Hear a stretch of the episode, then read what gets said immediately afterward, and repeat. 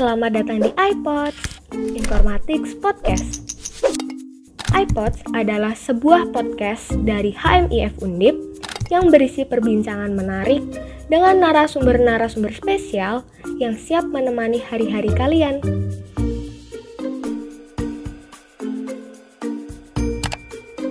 iPods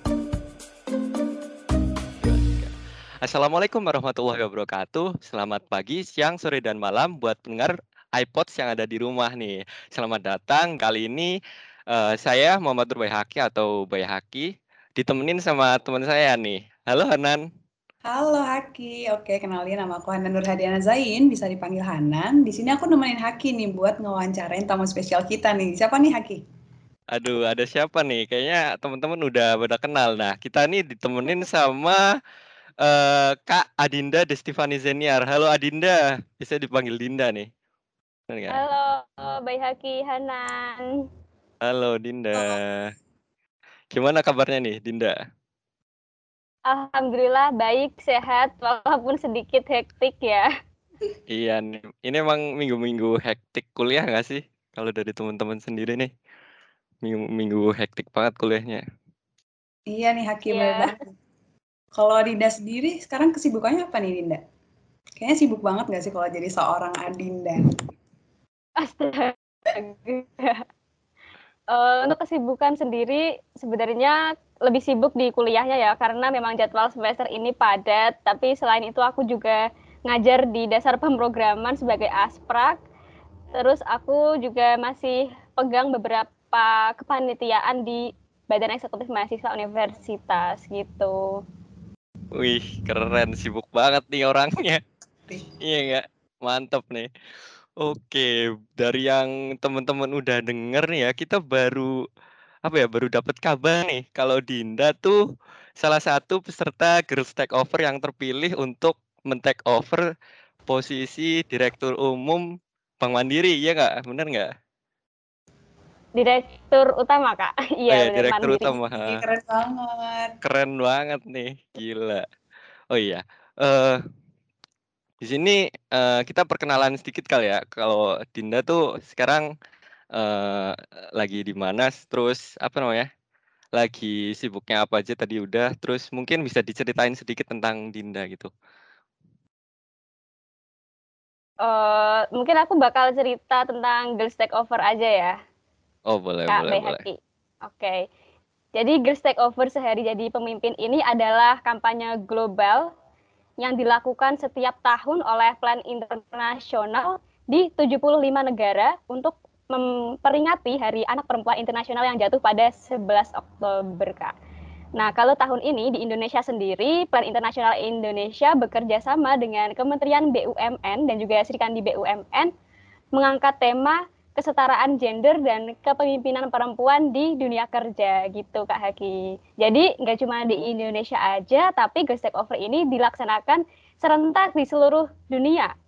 Dari tahun 2016, Plan Internasional ini sudah memfasilitasi lebih dari 650 anak di seluruh dunia untuk mengambil alih sekitar 5.228 posisi strategis, Kak. Keren banget nggak tuh?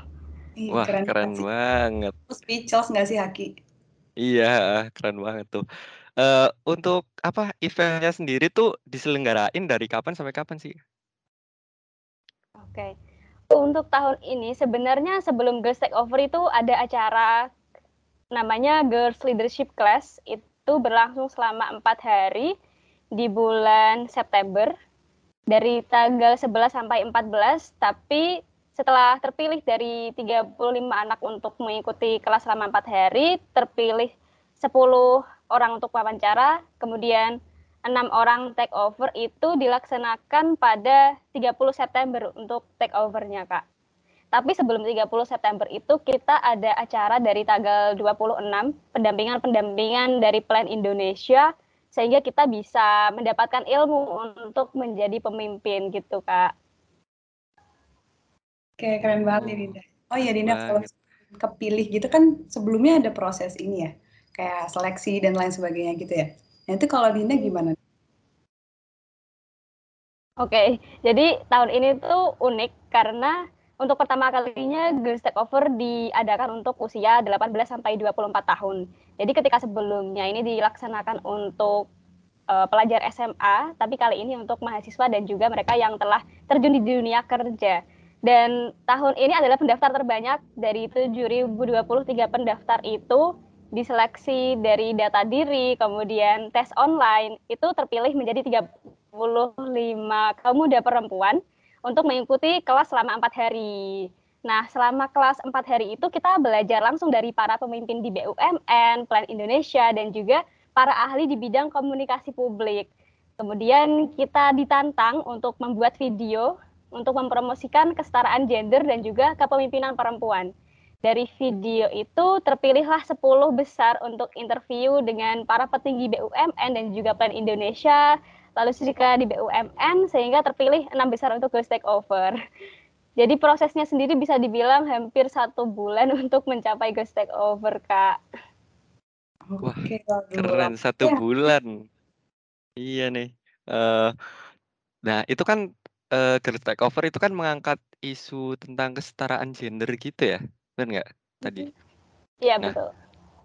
Uh, jadi kenapa sih uh, Kak Adinda ini tertarik sekali dengan isu itu ternyata, uh, terutama melalui Girls Takeover ini. Kenapa gitu? Oke.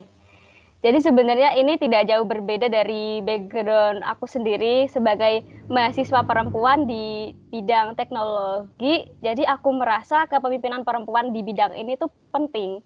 Karena ketika perempuan memimpin di bidang yang minim partisipasi perempuan itu justru akan menguatkan sesama perempuan dan juga akan membuat kebijakan yang lebih menyuarakan perempuan gitu. Kalau kita lihat kan bidang teknologi ini masih identik dengan laki-laki ya, terutama di Indonesia sendiri ada stereotip bahwa perempuan itu tidak jago coding, apalagi untuk masuk ke level pemimpin itu sangat sulit gitu. Jadi menurutku ini pantas untuk aku perjuangkan gitu kalau perempuan itu juga bisa memimpin di bidang teknologi gitu kak. Wah, Emang Mantap sih. Iya benar. alasannya keren banget ya. Jadi, uh, bisa terbukti ternyata ya dengan Adinda sendiri ini perempuan emang nggak cuman bisa ya, apa, hal-hal yang biasanya dilakukan perempuan aja, tapi di bidang yang minim perempuan juga, uh, banyak partisipasi yang bisa dilakukan gitu ya. Contohnya dengan Adinda ini sendiri gitu. Nah, terus motivasinya Dinda itu kenapa sih, uh, ingin ikut Girls Takeover itu? Oke. Jadi ketika aku melihat uh, perempuan itu minim partisipasi di teknologi, apalagi yang sampai di tahap puncak ya, aku rasa itu sebagai suatu tantangan buat aku dan Girls Takeover ini adalah langkah awal yang bagus untuk bisa jadi pemimpin di bidang teknologi suatu hari nanti. Selain karena background aku di bidang teknologi, aku juga merasa ini uh, adalah salah satu cara aku untuk bisa uh, berprestasi tidak hanya untuk diriku sendiri tapi juga menginspirasi banyak orang. Jadi meskipun hanya menjadi CEO sehari, tapi ternyata cerita itu bisa menginspirasi banyak teman-teman dan itu suatu kebahagiaan buat aku sendiri gitu. Oke oke keren sih. Motivasinya tuh keren banget ya Nan. Iya, Udah betul. maju ke depan gitu. Dan Nah. apa namanya penjelasannya tuh singkat, padat, jelas dan benar-benar menginspirasi gitu ya, Hak ya? Emang, heeh. Jadi kayak tekadnya tuh kuat banget sih Dinda. Nah, uh, terus sebelum ini flashback ke yang dulu kali ya. Nah, sebelum tahu Girls Take Over, Kak Dinda tuh dengar dari mana sih ada event ini ataukah cari-cari sendiri atau gimana gitu, Kak? Oke. Sebenarnya aku tahu Girls Take Over itu sejak tahun 2019. Jadi sejak dua tahun lalu, tapi aku baru memberanikan diri mendaftar tahun ini. Karena selama dua tahun itu aku merasa bahwa aku tidak cukup baik untuk menjadi seorang pemimpin. Kayak aku menilai diriku lebih rendah daripada yang sebenarnya gitu. Sampai akhirnya aku bertemu dengan temanku, dia adalah alumni Girls Take Over tahun 2019 dan dia yakinin aku kalau kamu kamu ini gitu loh untuk jadi Girls Take Over. Akhirnya dia dampingin aku sampai terpilih di enam besar ini. Gitu. Keren. Mantap. Keren, keren banget Dinda.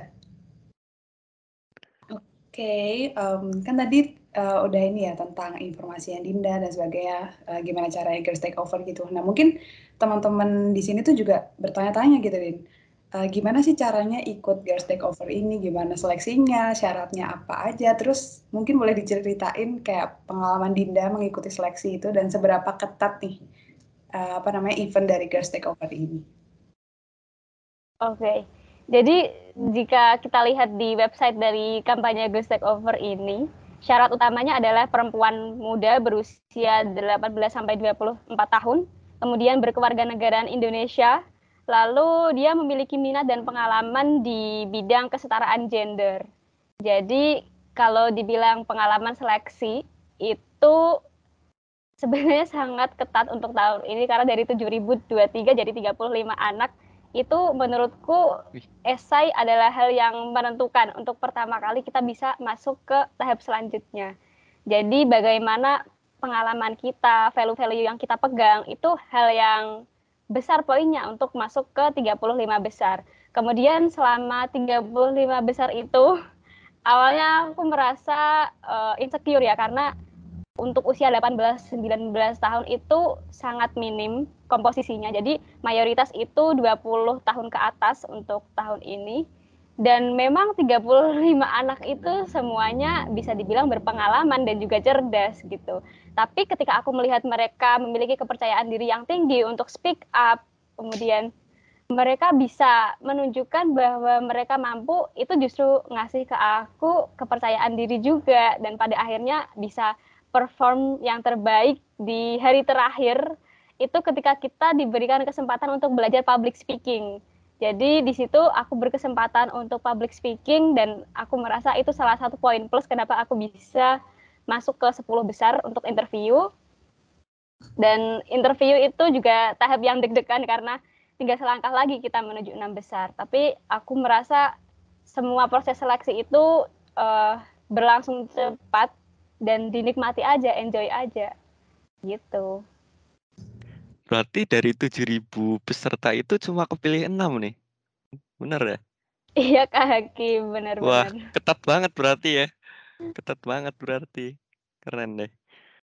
Nah, untuk apa namanya? Uh, tadi kan ada apa ya? Uh, syarat-syarat mengikutinya itu ada buat video. Itu itu bisa diceritain nggak Din? Ininya. Apa aja sih tugas-tugasnya okay. gitu? Mungkin aku cerita dari seleksi esai ya. Jadi ketika esai itu kita diminta untuk beropini mengapa kesetaraan gender itu penting, kemudian apa saja yang telah kita lakukan, lalu background kita itu seperti apa untuk melihat seberapa besar sih influence kita ke orang-orang di sekitar kita. Kemudian ketika sudah masuk ke Girls Leadership Class itu, kita juga dinilai dari segi performance kita. Karena untuk menjadi pemimpin pasti juga dinilai dari segi public speaking kan. Gitu. Nah, untuk video sendiri kita juga diminta untuk kurang lebih sama dengan esai. Bagaimana opini kita, kenapa kesetaraan gender dan kepemimpinan perempuan ini penting untuk diperjuangkan kemudian siapa tokoh inspirasi kita dan apa saran kita untuk BUMN sehingga bisa mewujudkan kesetaraan gender dan kepemimpinan perempuan gitu. Oke, keren banget ya. Oh iya, ngomongin tentang ISE ini kan Dinda.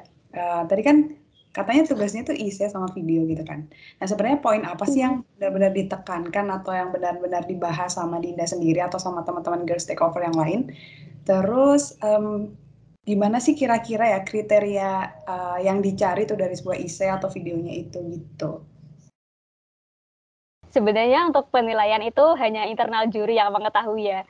Dan kalau aku berkaca dari esai aku sendiri, untuk poin satu itu kita diminta untuk menceritakan background kita.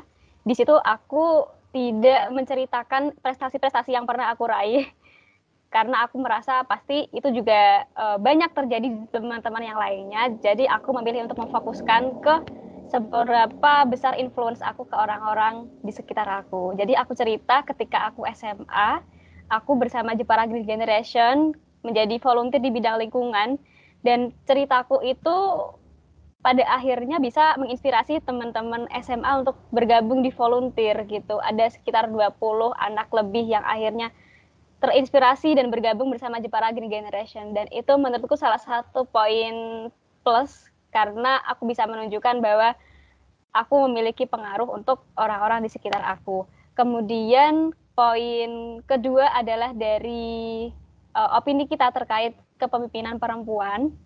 Itu kita harus melampirkan sebuah riset-riset dan data menurutku. Karena ketika berbicara tentang opini kita tidak hanya bilang pendapat kita, tapi juga bagaimana riset yang ada, kenyataan di dunia aktualnya itu seperti apa. Kemudian terakhir adalah apa saja yang telah kita lakukan untuk mendukung kesetaraan gender. Seperti yang aku bilang kalau backgroundku dari IT dan aku di sini juga sebagai asisten praktikum dan sebenarnya alasanku untuk jadi asisten praktikum itu bukan karena aku ingin nyari pengalaman atau uh, untuk mendapatkan gaji atau bisa dikenal dosen enggak tapi karena ketika aku masuk di IT itu asisten praktikum terutama di pemrograman identik dengan laki-laki jadi aku pengen merubah stigma itu supaya perempuan itu bisa coding gitu loh Oke, keren banget ya. Jadi main poinnya itu ada inspirasi, data, sama tadi dari pengalaman-pengalaman. Gimana nih kalau tanggapan Haki nih? Iya sih, kalau dari aku emang girls take over ini ya, itu emang kayak apa ya, kayak emang buat memajukan kesetaraan gender gitu ya. Jadi sesuai sudah sesuai banget sama poinnya gitu. Nah, eh, dari girls take over ini aku lihat-lihat juga memiliki pengaruh yang besar gitu ya di bidang mhm. itu tadi kesetaraan gender. Soalnya kenapa ya? Soalnya di zaman sekarang kan nggak cuma laki-laki ya yang bisa mimpin, perempuan itu juga bisa mimpin gitu. Nah, Mungkin gitu sih kalau dari aku. Untuk Hanan sendiri tertarik nggak nih ikut Girls Takeover? Aduh, kalau Ikutin gitu jejaknya Dinda nih. Minta doanya aja kali ya teman-teman gitu. Aduh, mantap. Siap, siap. Siap tuh. Didoain sama yang udah ikut langsung. Ini keren emang. Jadi inspirasi banget deh. Iya, untuk teman-teman, terutama untuk kaum perempuan ya, Din ya. Hmm, untuk kalau aku nggak bisa iya. dong nggak ada voice take over soalnya. Oke. Nah, terus lanjut lagi nih ke eventnya sendiri nih, Kak. Nah, pas hmm. tahu keterima enam besar tuh rasanya gimana, Kak? Ketika hari pertama pengumuman, sebenarnya aku belum bisa merasa bangga atau bahagia sejujurnya karena yang ada di pikiranku justru akan ada tanggung jawab besar yang aku pikul, tanggung jawab moral ke masyarakat, gimana aku bisa giving back kebaikan yang aku dapat di sana untuk kebaikan banyak orang. Jadi aku merasa itu benar-benar tanggung jawab yang besar buat aku. Dan baru ketika uh, mulai di hari kedua setelah pengumuman dan selanjutnya itu deg-degan karena semua persiapannya tuh begitu cepat jadi kurang dari satu minggu setelah pengumuman kita sudah langsung ke Jakarta bertemu dengan Pak Erick Thohir. Jadi sebenarnya deg-degan dan ada sedikit perasaan takut bagaimana jika aku tidak bisa memberikan yang terbaik gitu. Tapi pada akhirnya setelah ketemu sama teman-teman enam besar ternyata kita di sana bisa sama-sama saling menguatkan gitu. Dan akhirnya kita bisa punya power punya kepercayaan diri dan merasa bangga dengan diri kita sendiri gitu. Oke, jadi seminggu doang itu persiapan ya untuk untuk persiapan ke sana gitu? Jakartanya sendiri? Hmm, kurang dari seminggu sebenarnya. Jadi setelah pengumuman itu kita sibuk untuk mempersiapkan hal-hal yang perlu kita bawa termasuk tes PCR karena masih pandemi ya. Jadi semua prosesnya itu berjalan sangat cepat untuk sampai ke gas takeover. Wah, Keren banget. Seminggu Gercep banget kurang ya. dari seminggu ya, gercep banget. Oh ya Dinda, uh, kan ini nih uh, dari teman-teman yang terpilih enam itu kan ke Jakarta nih. Nah terus aku juga sempat nih di sosial uh, lihat di sosial medianya itu kayak kalian tuh ada mimpin-mimpin rapat gitu gitu. Nah itu boleh mungkin diceritain deg-degan gak sih mimpin rapat di Bank Mandiri atau bertemu dengan orang-orang penting nih di BUMN gitu tidak mungkin boleh diceritain ya? Oke, okay. kalau mimpin rapat sebenarnya tentu ada rasa deg-degan karena kita deg-degan itu tanda kalau kita excited gitu loh. Jadi pasti ada, tapi rasa takut gugup itu udah nggak ada lagi karena sebelumnya kita udah di mentoring langsung sama Pak Menteri Erick Thohir. Jadi ketika hari H kita memimpin rapat, rasanya justru percaya diri dan ngerasa ini adalah panggung aku, ini kesempatan aku untuk menunjukkan kemampuan yang aku punya. Jadi aku justru merasa bener-bener energi aku full banget di hari itu ketika harus mimpin rapat. Uh, pas ketemu teman-teman kan itu kan dari itu ada banyak temen tuh, ada enam orang itu. Nah itu udah kenal atau gimana tuh Din? Pas ket pertama kali itu ketemu di sana? Oke, jadi kita baru pertama kali ketemu itu ketika di Jakarta itu. Jadi kita sama sekali tidak mengenal satu sama lain, tetapi sebelumnya ada beberapa orang yang memang sudah kenal sejak Girls Leadership Class. Jadi kebetulan memang beberapa orang sudah kenal gitu Pak dari acara selama empat hari itu. Tapi kita benar-benar baru berinteraksi di Jakarta itu dan ternyata kita bisa uh, benar-benar merangkul satu sama lain gitu. Dari berbagai daerah itu ya berarti Den? Untuk tahun ini sendiri ada dari Kupang satu, kemudian dari Sulawesi satu, dan lainnya masih dari Jawa sendiri kak. Seperti itu. Oh iya, aku mau tanya nih. Tadi ketemu Pak Erick Thohir ya? Berarti. Mm-hmm. Wah, keren banget nih. Kira-kira dikasih pesan apa aja nih dari Pak Erick Thohir? Oke. Ada satu pesan yang selalu beliau katakan berulang kali ke kita bahwa kita itu diberi anugerah Tuhan berupa akal tapi ada satu yang nggak diberi sama Tuhan, yaitu umur. Makanya beliau itu mendukung kesetaraan gender dengan membuat kebijakan-kebijakan yang menyuarakan kepemimpinan perempuan salah satunya karena beliau itu sudah ingin meninggalkan legacy. Jadi ketika kita berbicara orang yang sukses itu kita nggak bisa lihat dari segi achievementnya aja, tapi juga dari legacy yang dia buat gitu. Dan aku melihat Pak Erik itu sudah ada di tahap untuk uh, meninggalkan legacy yang baik itu. Kemudian ada satu sesi yang benar-benar bikin aku terharu karena kita diberikan kesempatan untuk mentoring one by one dengan Pak Erick Thohir dan kita ditanya apa kekurangan kita. Ketika orang biasa bertanya apa kelebihan kita, tapi kali ini kita ditanya apa kekurangan kita karena manusia pasti punya kekurangannya masing-masing gitu. Dan beliau hmm. juga memberikan saran-saran bagaimana kita bisa menghadapi kekurangan kita untuk menjadi pemimpin di masa depan. Gitu. Menarik banget. Pesannya dalam dalam banget sih. Maksudnya bener uh, umur emang nggak ada yang tahu ya. Cuman anugerah yang diberikan itu itu bisa mendukung banget gitu ya. Jadi selagi kita masih ada umur, kita sebaiknya tinggalkan legasi yang baik tadi bener tinggalkan legasi yang baik. Menarik banget gak sih, Nan? Iya, benar banget. Dapat banyak banget pengalaman dari orang-orang penting. Iya, dan pengalaman itu beda dari yang lain gitu loh. Di saat orang lain uh, tanya tentang kelebihan, itu kayak kekurangan dan pesan-pesan yang benar-benar dalam maknanya gitu. Iya, keren hmm. banget. Menarik ya, jadi apa ya, ketemu orang-orang penting, dikasih pesan itu sangat, apa ya, sangat puas sekali gitu rasanya, ya nggak sih, Din? Bener-bener rasanya itu hari-hari ke stakeover itu hari terbaik yang pernah terjadi di hidup aku bisa dibilang gitu. Dan uh, aku mau tanya lagi nih kan tentang Kak Dinda yang tadi um, ikutin seleksi yang selama hampir enam bulan ya tadi terus um, hmm. seleksinya tuh ketat gitu. Nah terus gimana sih reaksi orang tua Kak Dinda sendiri nih ketika Kak Dinda itu lolos di uh, event Girls, Girls Takeover ini dan terpilih nih uh, menjadi finalis dari enam dari sekian banyak ribu gitu. Oke, okay. mungkin aku bilang dari awal dulu sebelum pengumuman ya. Sebenarnya orang tua aku, keluarga aku itu sangat mendukung bahkan untuk selama proses seleksi sendiri dari berkas sampai kelas sampai video itu kakakku benar-benar bantu untuk proses seleksi itu gitu jadi sebenarnya mereka sangat suportif. Mama aku sendiri udah minta aku buat daftar Girls Take Over itu dari tahun 2019, tapi baru aku wujudin di tahun ini.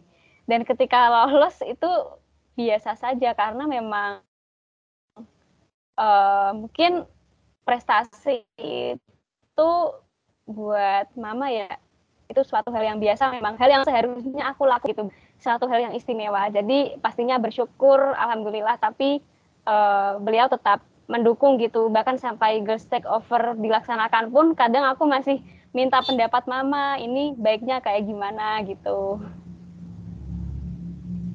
Ya keren banget. Jadi di balik sosok yang hebat ada juga sosok yang hebat lagi ya Haki ya? Iya ya, yang suportif ya. gitu ya, ya uh, suportif sekali nih.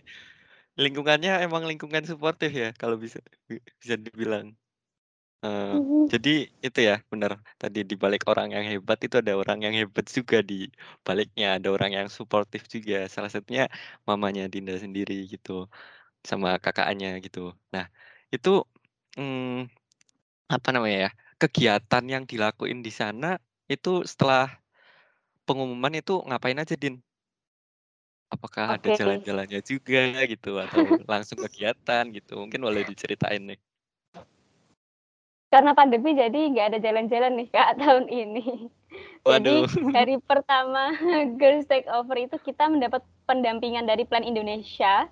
Salah satunya gimana kita menghadapi kekhawatiran-kekhawatiran kita karena masing-masing pasti memiliki rasa takut gitu loh. Karena kita akan men-take over posisi strategis yang sebenarnya kita bisa dibilang belum siap untuk men-take over itu secara pengalaman ya karena untuk seorang menteri itu kan butuh proses bertahun-tahun. Sekarang di take over perempuan muda berusia 20-an. Jadi pasti kita memiliki kekhawatiran. Dan salah satu hal yang menarik di hari pertama, kita berenam itu berdiskusi, Kak. Kita berdiskusi masalah apa yang kira-kira timbul di BUMN itu dan kira-kira solusi apa yang bisa kita berikan. Jadi ketika orang-orang di luar sana itu berpikir kita berkompetisi untuk mengambil alih posisi menteri, yang ada justru kita sama-sama belajar, sama-sama diskusi gitu kak. Kemudian di hari kedua, ketiga, keempat itu kita shadowing, kita mengikuti kegiatan dari Pak Menteri Erick Thohir, kemudian Wakil Menteri satu, Wakil Menteri dua, dan juga para pejabat di eselon satu. Jadi kita melihat secara langsung bagaimana mereka memimpin. Kemudian kita juga mengikuti Pak Erick kunjungan kerja ke pembangunan Sarinah dan juga Senyum BRI. Dan dari pendampingan selama tiga hari itu aku merasa benar-benar ngasih kepercayaan diri buat aku memimpin di Bank Mandiri. Begitu juga teman-teman yang lain, mereka merasakan bahwa pendampingan itu benar-benar bisa kasih energi positif ke mereka. Gitu. Nah, untuk uh, sebelumnya nih aku penasaran nih, kan men-take over apa namanya di di root Bank Mandiri kan. Nah, itu apa aja sih tugasnya sebagai direktur utama gitu? Nah, untuk kan juga memimpin rapat tuh, yang dibicarain di rapat itu apa aja sih? Penasaran aja gitu. Oke. Jadi untuk satu hari itu aku sendiri ada lima agenda dari jam 9 pagi sampai malam sekitar jam 7. Yang pertama itu memimpin rapat dengan regional CEO jadi regional CEO ini CEO di wilayahnya masing-masing. Tentang update dari women empowerment di wilayah mereka.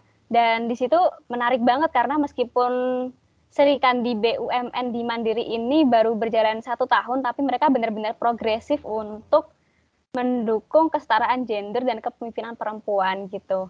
Kemudian yang kedua memimpin rapat dengan human capital, kita membahas tantangan yang dihadapi Mandiri terkait bagaimana kita bisa membuat perempuan ini berkarir hingga di level puncak? Karena ada penurunan jumlah sebesar 50% ketika ada kenaikan jabatan dan utamanya itu ketika perempuan sudah menikah. Dia akan dihadapkan pilihan antara karir atau keluarga.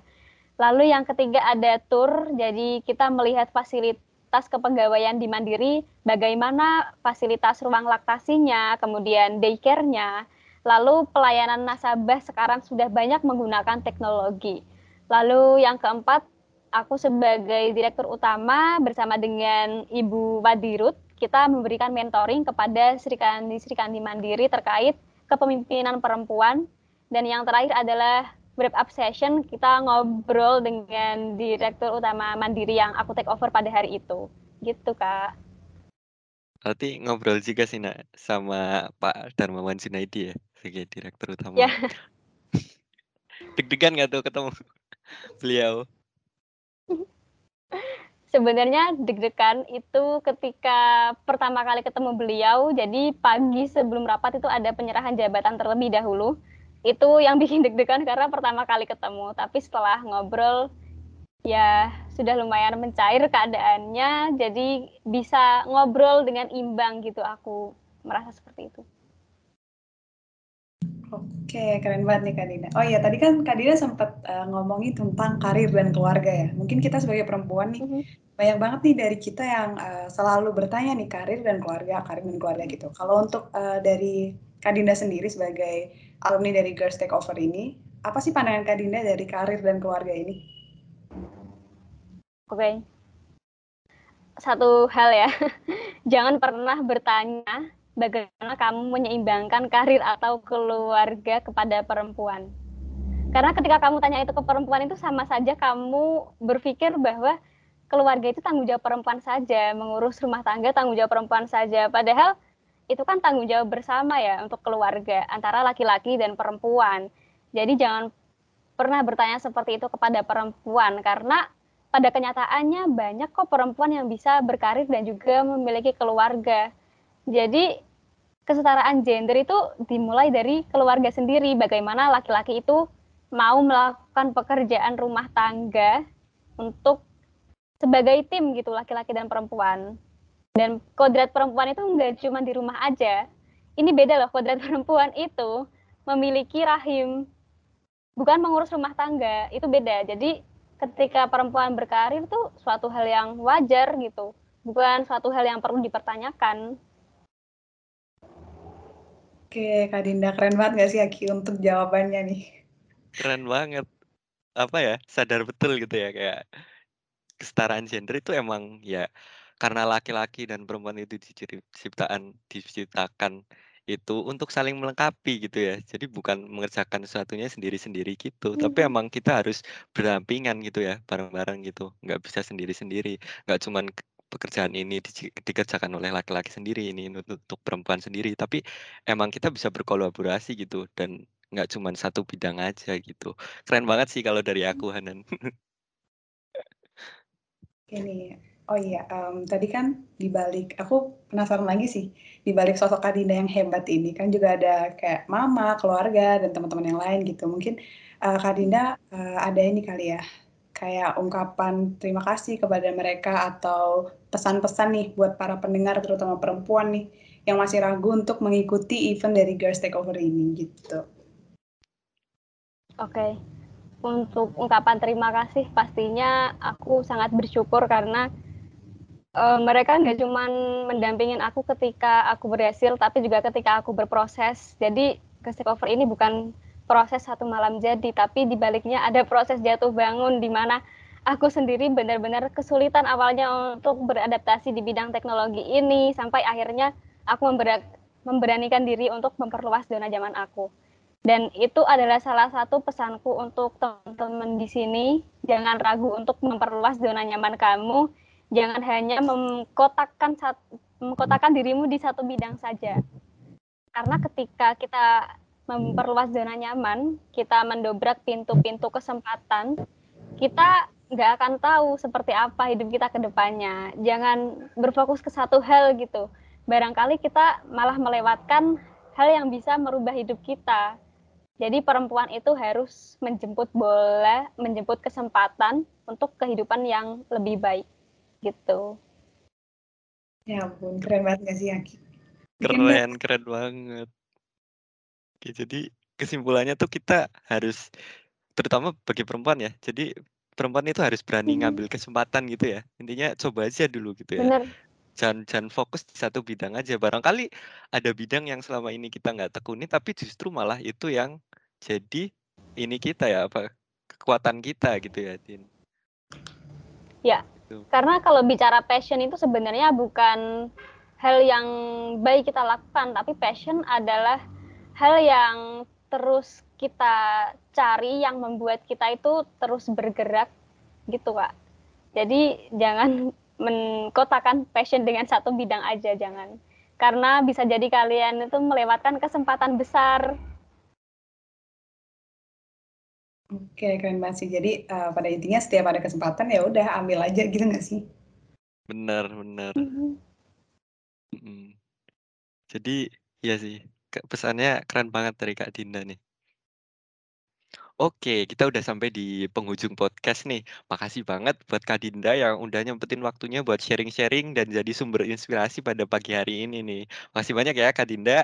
Uh, aku uh, Muhammad Turbay Haki, uh, izin pamit undur diri dari iPod dan dan aku Hana Nurhadian Zain yang mendampingi Haki untuk mewawancari Kak Dinda. Kami juga pamit undur diri di iPod dan sampai jumpa teman-teman di iPod selanjutnya. Dah. Makasih semuanya. Sampai jumpa. Makasih teman-teman. Makasih Anan, makasih Dinda.